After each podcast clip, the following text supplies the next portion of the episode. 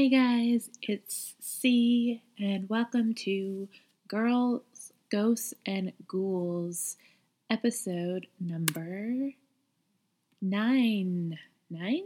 I believe, pretty sure it's nine. So this week I am doing this without Key because she was really, really sick last week, and then we had Canadian Thanksgiving, and there's just been a lot going on and she's super busy and I wanted to get this done and it's our local episode, so I figured I'll just go ahead and do it. So, hopefully, nobody minds that it's just me this week, but you're still going to get a pretty cool story. This week, I decided that we're going to cover uh, Le Musée de Saint Boniface or the Saint Boniface Museum here in Winnipeg. Now, the really cool thing about this museum is that for those of you who went out and saw The Nun when it came out, you might find this interesting. It used to be a convent. In fact, it is the oldest building in all of Winnipeg, and it was formerly known as the Grey Nuns Convent. So it's got a really long history in the city. Another fun fact is that the Grey Nuns were also the first order that opened uh, the school that I went to and the school that Key goes to now uh, in the city. So they've got a really long history here. It wasn't just a convent, though, uh, it was also the city's first hospital, orphanage, and seniors' home in all of Western Canada. It was also a school and a training center for missionaries, and they obviously also had a chapel there because it was a convent and nuns lived there. So it was the home of the Grey Nuns, which is a religious order that was founded in Montreal. The sisters were known for ministering to the poor and the sick in Quebec, and then in 1844 they sent four of the nuns to Manitoba by the invitation of Bishop Provencher to help with the education of girls in the settlement that was there at the time. So they're really well known for lobbying for the education of women, and they established a lot of the first um, all female schools to help girls that were otherwise not getting uh, an education. Uh, they established all of these schools and helped empower women to get an education. So it was not an easy journey for them to get here. The sisters had to come in a voyageur canoe for 58 days across 1,800 miles, which I seriously cannot imagine because I did a canoe trip that was literally from one island to another island to do an overnight, and that was enough for me. I hate being in a canoe. I hate open water, so yeah, that's enough said. Okay, I have this conversation with a lot of people. I don't exactly hate the open water. What I think I hate about canoes is that you're in them like fully dressed, and in this case, we were in them with all of our stuff because we're canoeing out to an island with our food, our supplies, our clothes, our tent, and I just have this like irrational fear that I'm gonna drop my stuff into the water and I'm never gonna get it back. I mean, I guess it's not that irrational of a fear because if I did like turn the canoe over and lose my stuff, I probably wouldn't get it back. But yeah, so that's my thing with canoes and lakes and open water and boats. yeah. So on that 58 day uh, travel, they had to portage 150 times. And for those who don't know what that is, portaging is when you take the canoe and you put it up over your head and you actually carry the canoe with all of your supplies across the land until you can get to the next body of water so that you can keep canoeing. Um, at one point, one of the sisters broke her foot on the way, and the voyageurs threatened to leave her behind. But they made it, and once they got there, they realized that the community needed more than just female education. So they established a whole bunch of things. So, healthcare for the disabled, um, as well as setting up, I said, that hospital. They set up the school, which is why they were sent there in the first place. And they basically did a really, a lot of good things for the community at the time, a lot of things that were needed that they hadn't actually been sent there to help for. So they didn't just confine themselves to St. Boniface area. Soon they started traveling all around the Red River settlement there, and they would actually go and visit sick people in their homes, and they created a really close bond with a lot of the Scottish settlers and the Métis who were in the area. And for those who don't know what the Métis are, the Métis were um, the settlers in the Red River area that were half French and half First Nations people. So once they got there, they started to get their convent built and started in 1845 but then had a measles epidemic, a fire, and a scaffolding accident, which injured two of their carpenters, so they couldn't finish their building until 1851. The building is still there, the original building still stands there, and it's a combination of French and English architecture, and it was constructed in the Red River frame style. The museum is the largest oak log building in all of North America, and when the convent was first built, it appeared to be appeared to be oh sorry. Okay so a lot of people just thought it was a very large house. So the way it was built it almost resembled like a mansion. And so a lot of new settlers thought it was some like wealthy person's home um, but they built a later addition on there to give it more of an like official building appearance. So it didn't just look like some fancy home. It looked more like what it was, which was a school, chapel, orphanage, etc., and everything else that it was.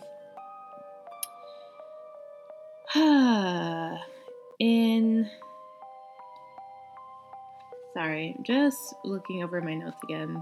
There's a lot of history on this building because it is so old.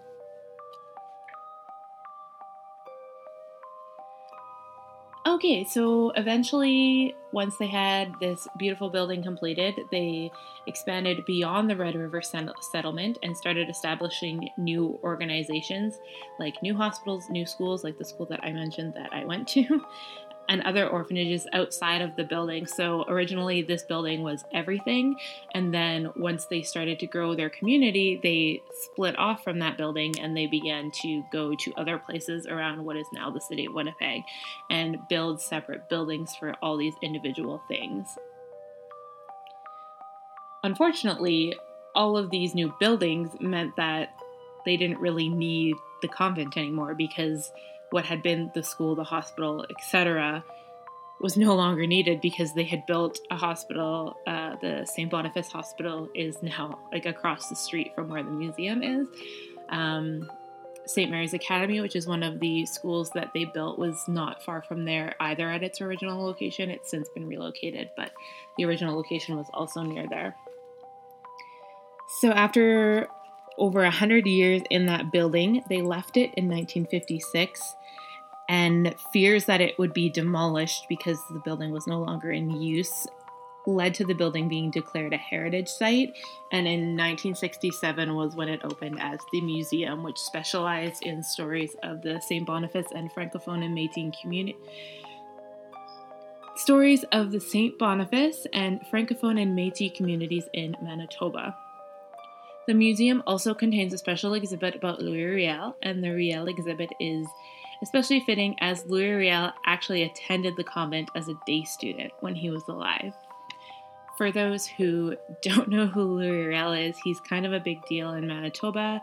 He was uh, a member of the Metis and he actually became their leader. And he was one of the only people who would stand up to the English and to Prime Minister John A. Macdonald in the time. Um, and was a big advocate for the Metis people in the Red River settlement. He wouldn't allow the government to take advantage of them the way that they were trying to, and it ended up getting him killed because he killed one of this the men that the government had sent there um, to kind of oversee what they wanted to happen there. And because he didn't have the community's best interest in heart, Riel had him killed, and for that, he in turn was hanged. But yeah, so he actually went to school at the convent, which is kind of interesting. Uh, given the role of the building as both a hospital and a seniors' home, there was a lot of death that happened in the convent. And this is what people think is the kind of kickstarter to all the supernatural activity that's been reported there. A lot of the staff reported that papers get moved around without any explanation. If a letter is placed on top of one stack of papers, they'll go to get it and it'll be gone the next day. And then two or three days later, it'll be right back where they left it. And there's just no explanation. Nobody admits to having moved it or picked it up or anything like that. They also hear the sounds of knocking on doors and footsteps through the halls. Employees have also said that sounds are clearly distinct and that they're not um, because people have challenged them and said, oh, it's probably just the steam pipes rattling, or you're just hearing boards creaking because it's an old building. And they said that the sounds are very distinct and that there's no possible way you could confuse the sounds of just creaking boards, the sounds of footsteps. They said they're not hearing someone stepping on like hardwood and hearing the hardwood creak, they're actually hearing the sound of like clunk, clunk, clunk, clunk, like footsteps moving. One employee of the museum said that a number of really weird events happened in the mid 90s. great time, great time. So they decided they were going to do renovations there and they added a gift shop, offices, and they relocated a bunch of the exhibits. But right before the renovation, the front desk and the cash register were right in the entranceway. And when the museum was not busy, it was pretty common for another employee to sit across from the cash register and just like chat with whoever was working to pass the time. And the person sitting across from the cash register was able to see right down the museum's hallways. So the person sitting at the cash register could look out and they would be able to see the entrance, but the person that was sitting on the other side chatting with them could see behind them and see the entire hallway behind them. Uh, one day, an employee was talking with the ticket seller and they noticed a shadow moving down the hallway. She said, The shadow was that of a full sized adult, but no person could be seen, only the moving shadow. Seeing the mysterious shadow caused a huge reaction from that employee, and the front desk employee was like, "Whoa! Like, are you like?" She, it caused enough of a reaction that she noticed that she was freaking out, and she was like, "Are are you okay? Like, are you all right?" because she said she turned completely white and looked just absolutely terrified and really uneasy. And then the other employee said that she'd just seen the shadow, and they went together to investigate the hallway to see if there was any explanation for it, or if someone had snuck in, or if someone was wandering around the exhibits. They just wanted to make sure that it wasn't like a visitor to the museum or another staff member, but when they went and investigated, the space was completely empty. Around the same time as the shadow incident, there was an unexplained event on the second floor. The exhibit up there was displaying how the Grey Nuns had lived, including furniture arranged to create a bedroom, dining room, and a living room. So basically, you would go up there and walk in and you would see how they lived and what sort of things they had. In one of the bedrooms, there was a rocking chair, and when they walked by the exhibit, the employee noticed the rocking chair would be rocking back and forth. It was moving too much to be explained by like wind or an uneven floor, and there was no visitors around who could have started rocking it because it was like removed. It's part of the display, so it's not like you can just go in and like, oh, I'm gonna chill out in this rocking chair. Like it's a museum exhibit, and it was they thought, okay, like this is weird. So they stopped the rocking chair. Like they went in and like put their hand on it and stopped it and was like, okay, stop. And then they just kept working. And 10 minutes later, she walked past again and the chair had started rocking back and forth again. She said that she was not spooked by the previous unusual events, but after seeing the chair and the way that it had happened twice after she'd gone in there to stop it, really scared her. They've also had issues with the security alarm going off for no reason, with no explanation. And the same employee came to the museum to make sure that the building was all locked up and secured. And as she was doing a walkthrough on the first floor, she said, When I came to the chapel, I just felt this really uncomfortable feeling and could not walk past the space. Like she physically got to the chapel and just her body was like, Don't, don't do it. Like, don't go any further. So she turned and continued her walkthrough and went on the second and third floor instead. And she said she didn't feel anything unusual or out of place up there, so she wasn't sure why the alarm was going off. And then when she went back to the first floor, she was like, it's probably nothing. And then she's like, okay, like I, I didn't go into the chapel. I'm gonna go do that now. And then when she returned to the front of the chapel, she had those same really scary feelings and she just couldn't do it. And she's like, no, I can't. I like for whatever reason her body and her mind were like don't like you cannot go in there. Do not go in there. So since there was nothing wrong with the rest of the museum she's like you know what? Like the chapel can wait till morning. I'm not doing this basically.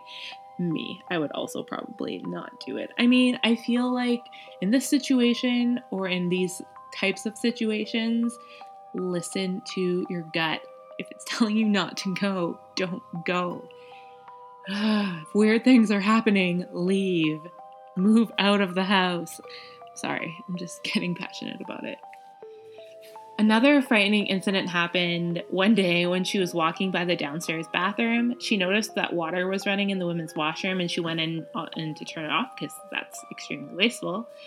As soon as she walked in, the door swung shut behind her and slammed, and then she shut off the water and went to leave only to find that the door wouldn't open and she was trapped in there. And she said that as she tried to like open the door, it felt as if someone was holding it shut from the other side. And she was like putting her weight against it and it just would not budge. Like, no, someone did not want her to get out of there. Finally, like as she kept fighting, whatever was holding it let go and she kind of like burst out of the bathroom. And when she got out into the hall, she said the hallway was super cold and all the lights were flickering. And she said that, like, when things get cold like that, it's generally known to be related to the presence of a spirit or a ghost because the ghost needs the energy, heat energy in the air around you to manifest whatever it's trying to do, either itself physically or um, if it's trying to move something or hold something, it needs energy to do that. So that's why when people say oh, like I felt it got cold instantly and then something happened. It's because the parent common paranormal belief is that they took the energy and the heat from the air to do whatever they were going to do, and that's why you feel it.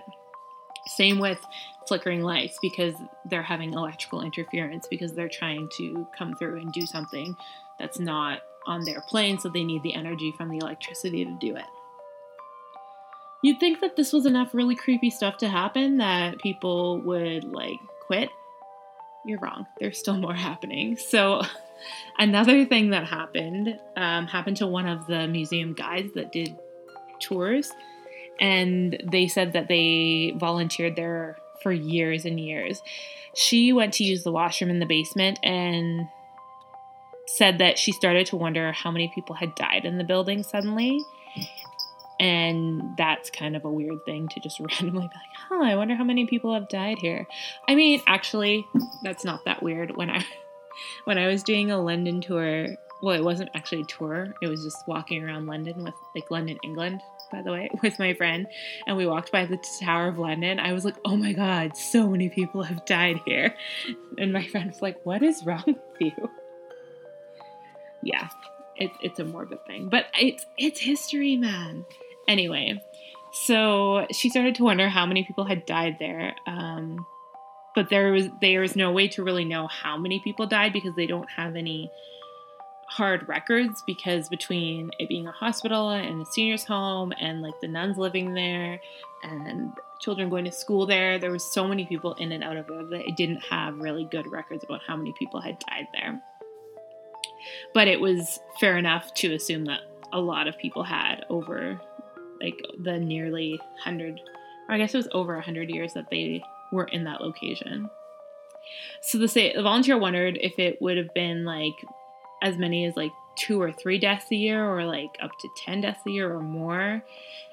And apparently, she started doing all this mental math, thinking about how many years the building was open as like a hospital and as a seniors home and trying to do the math of okay if it had been three deaths a year for this many years if it had been 10 deaths a year for this many years like this is how many people would have died and realize like either way like that's a lot of deaths to happen and so she was thinking about this when she left the washroom and that's when she realized that the temperature had dropped again and it had gotten really cold and she said that it felt like she was in a really crowded room, as if 30 people were all standing tightly around her and she couldn't move.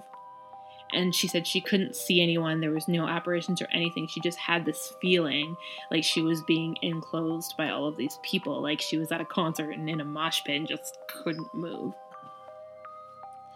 And as she tried to make her way to the stairs leaving the basement, she felt as if people were pushing and shoving her towards the stairs. And when she got to the stairs, felt like they were shoving her right up the stairs. And when she finally came out of the basement, another employee saw her and she said she looked really pale and was like, like, oh, you look like you've seen a ghost. And she said, I think I just did. So obviously, a lot of the employees there have had like really weird experiences, and it's it's a common ongoing thing. It seems to be mostly on the first and first floor and the basement, but on the second floor of the museum uh, is a multi-purpose room that they use for putting on events or doing presentations and things like that. Uh, one year they were offering a program just based around tea, which what? That sounds weird. But I mean, I'd probably go to that. I like I love me some tea. Come on. So in the room they had a bunch of like tables set up with teacups and saucers nicely laid out. And weird things kept happening like during their program that they have. Like cupboards would suddenly fly open and teacups would fall out. And when summer students arrived in the morning and went to the room, they found their chairs had been scattered everywhere and that the teacups were turned upside down, even though they had set everything up properly the day before. So they would like set it up as if they're gonna have a tea party and put everything out like nicely with the teacups up. And they would come in the next morning and the chairs were everywhere and the teacups had been flipped upside down. So it seems like the teacup thing being turned over could have been explained as something that the nuns used to do when they were there. An employee had been telling a nun about the weird happenings, and the nun said that when they set the table, they always used to set the table with the teacups turned upside down. Whew, weird. I mean, I can't. Uh, I mean, I guess that kind of makes sense though. Like, not that it's like a ghost nun necessarily, but I mean, like setting the table with the teacup upside down. It just helps keep it clean, especially if you're leaving it overnight. I mean, I'm not saying that that was the case. I'm just saying that like it makes sense to me to set your table that way if you're going to leave it overnight. But anyway, who am I to argue with these summer students? They knew what they were doing. So, yeah, so when they talked to a current nun about it, she had said, okay, well, that's interesting because that's how the nuns used to set the table uh, with the tea because that's how we were taught to to do that. So, that was interesting.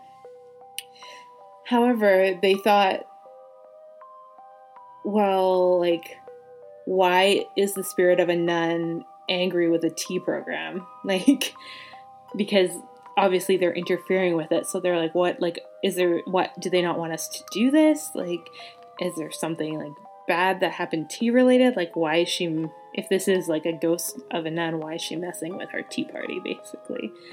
Oh don't mess with the tea party. So i guess the answer they thought was with the staff offering the program because the summer students that were delivering the program would talk about tea and food and how this connected with the Grey nuns there. And as part of their presentation, they mentioned the first four nuns that came to St. Boniface. And when they uh, made reference to Sister Lagrave, who was the nun who broke her foot on the journey there, if you recall back to the beginning of the story, uh, on their freaking long ass journey. she was the one that broke her foot Uh, so when they talked about her, they said she was known for her ample size and no nonsense attitude, and they referred to her as a le gras méchant, which is translated as a fat meanie. Sorry, that's not nice, but like, ha, that'll piss you off. I mean, so they think that like doing this in the presentation is that her ghost took offense to them calling her this. That she was offended that they called her the fat meanie and that she was pissed that they were setting the table wrong. So she came in and screwed up their chairs and then fixed all the the teacups because she was like, "How dare you? How dare you do this wrong? And how dare you call me a fat meanie?" Another um, older employee who'd been there for a long time suggested that maybe to get her to stop messing with this and to actually like get it to stop and make amends with her, that they should apologize to the spirit and stop calling her that name. So they followed the advice, and once they stopped with the name calling, they had no more unexplained problems with their tea party program. Yeah. See, it's all about respect. Respect the spirits. Don't fuck with them and don't be mean to them, or else they're gonna mess with you. Apparently, they've had a number of weird smells in the building. Also, at the bottom and the top of the staircase, they can smell uh, fire or burnt wood. Staff think that could explain as because the building did have a fire like a really long time ago, which, if anyone's from Winnipeg, knows that makes sense because the St. Boniface Chapel, which, or Cathedral, sorry, which is literally right next to it, just like a lot over where Louis Riel is buried. Fun fact. I think we talked about that in an earlier episode, but that place has been burnt down twice. So it only makes sense that this place would have had a fire as well. Uh, one of the fires, they said this the nuns were frying donuts when the oil caught fire, and the fire left burn marks on the wooden beams that you can still see today. But they say what makes the smell so odd is that the staff have noticed the burnt smell is in that part of the building where the fire. No, uh, I'm confused. Okay, what makes it weird is that the smell is never detected in that part of the building where the fire was. So you can, they know there was a fire with the grease fire, in that area of the building and you can see the burn marks still there, but you don't ever actually smell this fire smell when you're in that area of the building. It's always in a completely different area, and that's what makes it strange. They're they're like we're not smelling like residual burnt wood from the wood because it's not here.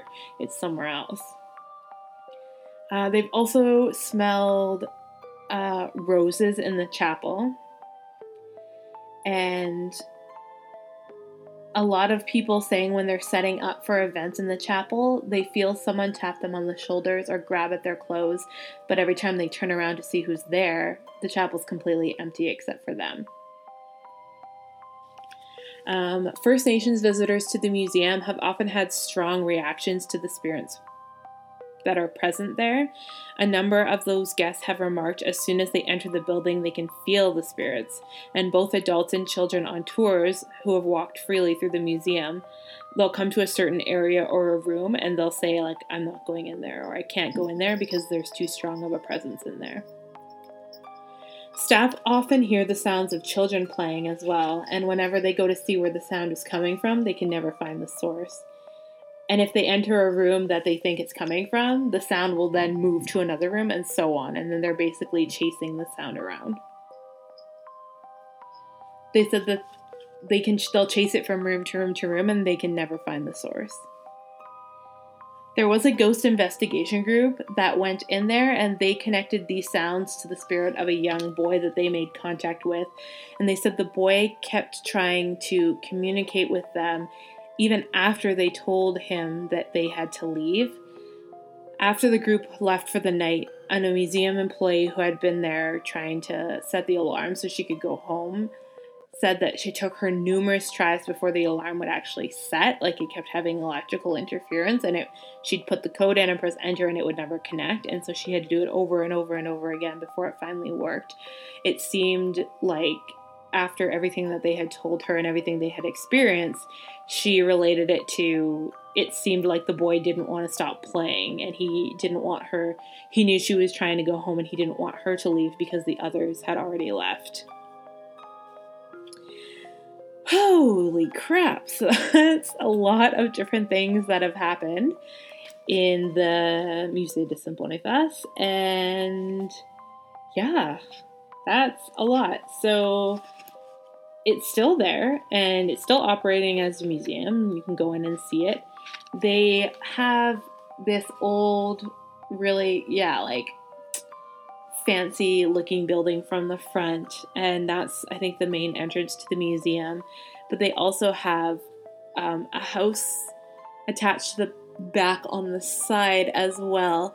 And I remember when I was at school, we went there for, I think it was I think it was a field trip for our religion class, but it might have been like a field trip specific to one of the groups I was involved in, but I, I couldn't tell you.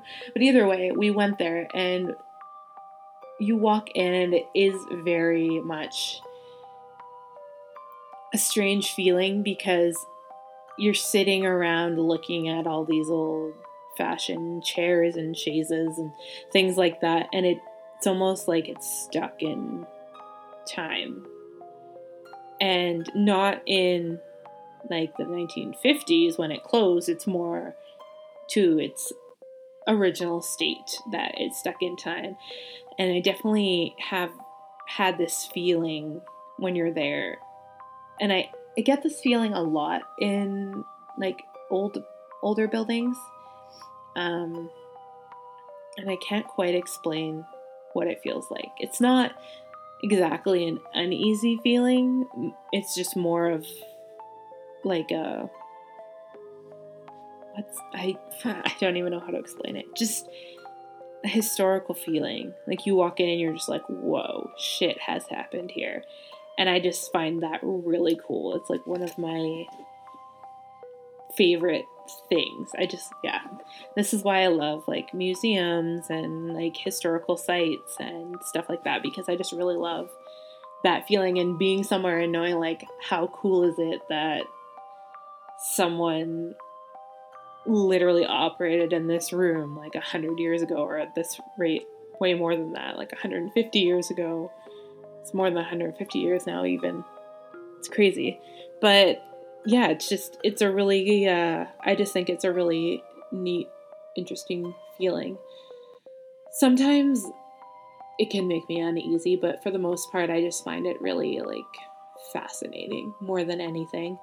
This is one of those places. I've never actually been through the museum itself, which is interesting and a little strange, to be honest with you, because it's literally in the city. It's one of the oldest building. It is sorry, the oldest building in the city, and it's across the street from St. Boniface Hospital, which I've been to a lot.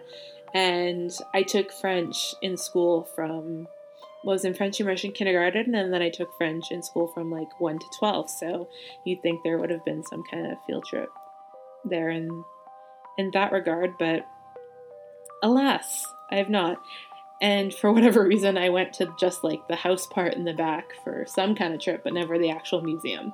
So that would be fun to go and see if I could sense anything while I was there. But uh, yeah, unfortunately, I have not been there.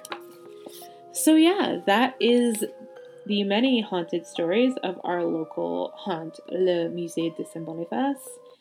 And if anyone has been there and had their own creepy experiences, please don't be shy in letting us know. You can let us know on Twitter, Facebook, or through our email, uh, all of which can be found on our website. But yeah, so that's that. As far as news goes, last time we talked, Key was getting ready to take her driving test, and hey, she passed, so she can drive now, which is cool and a huge relief on me. because I don't have to chauffeur her around so much anymore. It was uh, Canadian Thanksgiving this weekend, which was pretty good. We had a huge family dinner with like our huge extended family on the Saturday, and then I made dinner for my mom and my sister and my godfather on Sunday, and then yesterday I went to my dad's and we had dinner there. So lots of food. Definitely feeling it today, not gonna lie to you, but was it worth it? Probably. Also, totally figured out what I'm gonna be for Halloween, and I'm really excited about it. I am being Merida from Brave. So, got the wig, or well, should have the wig soon. It's on the way. Ordered a dress, gonna cut it up, sew it up. Comic Con, here I come. Brave is not my favorite movie, to be honest with you. I felt kind of like disappointed at the end of it, but I do really love Merida as like a character on her own. I loved her. I just didn't love the whole story of the movie, but it's fine. Anyway, I'm excited to finally do that, and hopefully, we will have Key back for our next story for you guys, and it won't be a local one. And we're gonna be releasing a show on Halloween, so I'm gonna try and find something extra creepy for that one, you guys, because I mean, come on, it's Halloween, only my favorite day of the year. And for those who are Celtic and know it as Samhain, it is Celtic New Year, so that's pretty awesome too. So I hope you guys enjoyed that story. If you want to send us any story recommendations or any creepy stories of your own related to what we've talked about or not, you can hit us up on Twitter at Girls GG Podcast. You can find us on our Facebook page at facebook.com slash girls ghosts ghouls, Instagram at instagram.com slash girls ghosts ghouls. Our email is girls, ghosts, and ghouls.com. And our website, which has all of this on it, is www.girlsghostsandghouls.com. So make sure that you send us those stories because honestly, that is really awesome when we get to read those. And yeah, and we'll probably well, not probably, we definitely will give you a shout out if we pick your story to tell or your recommendation when we are doing a show. So, thanks for listening, and I will talk to you guys soon. Bye.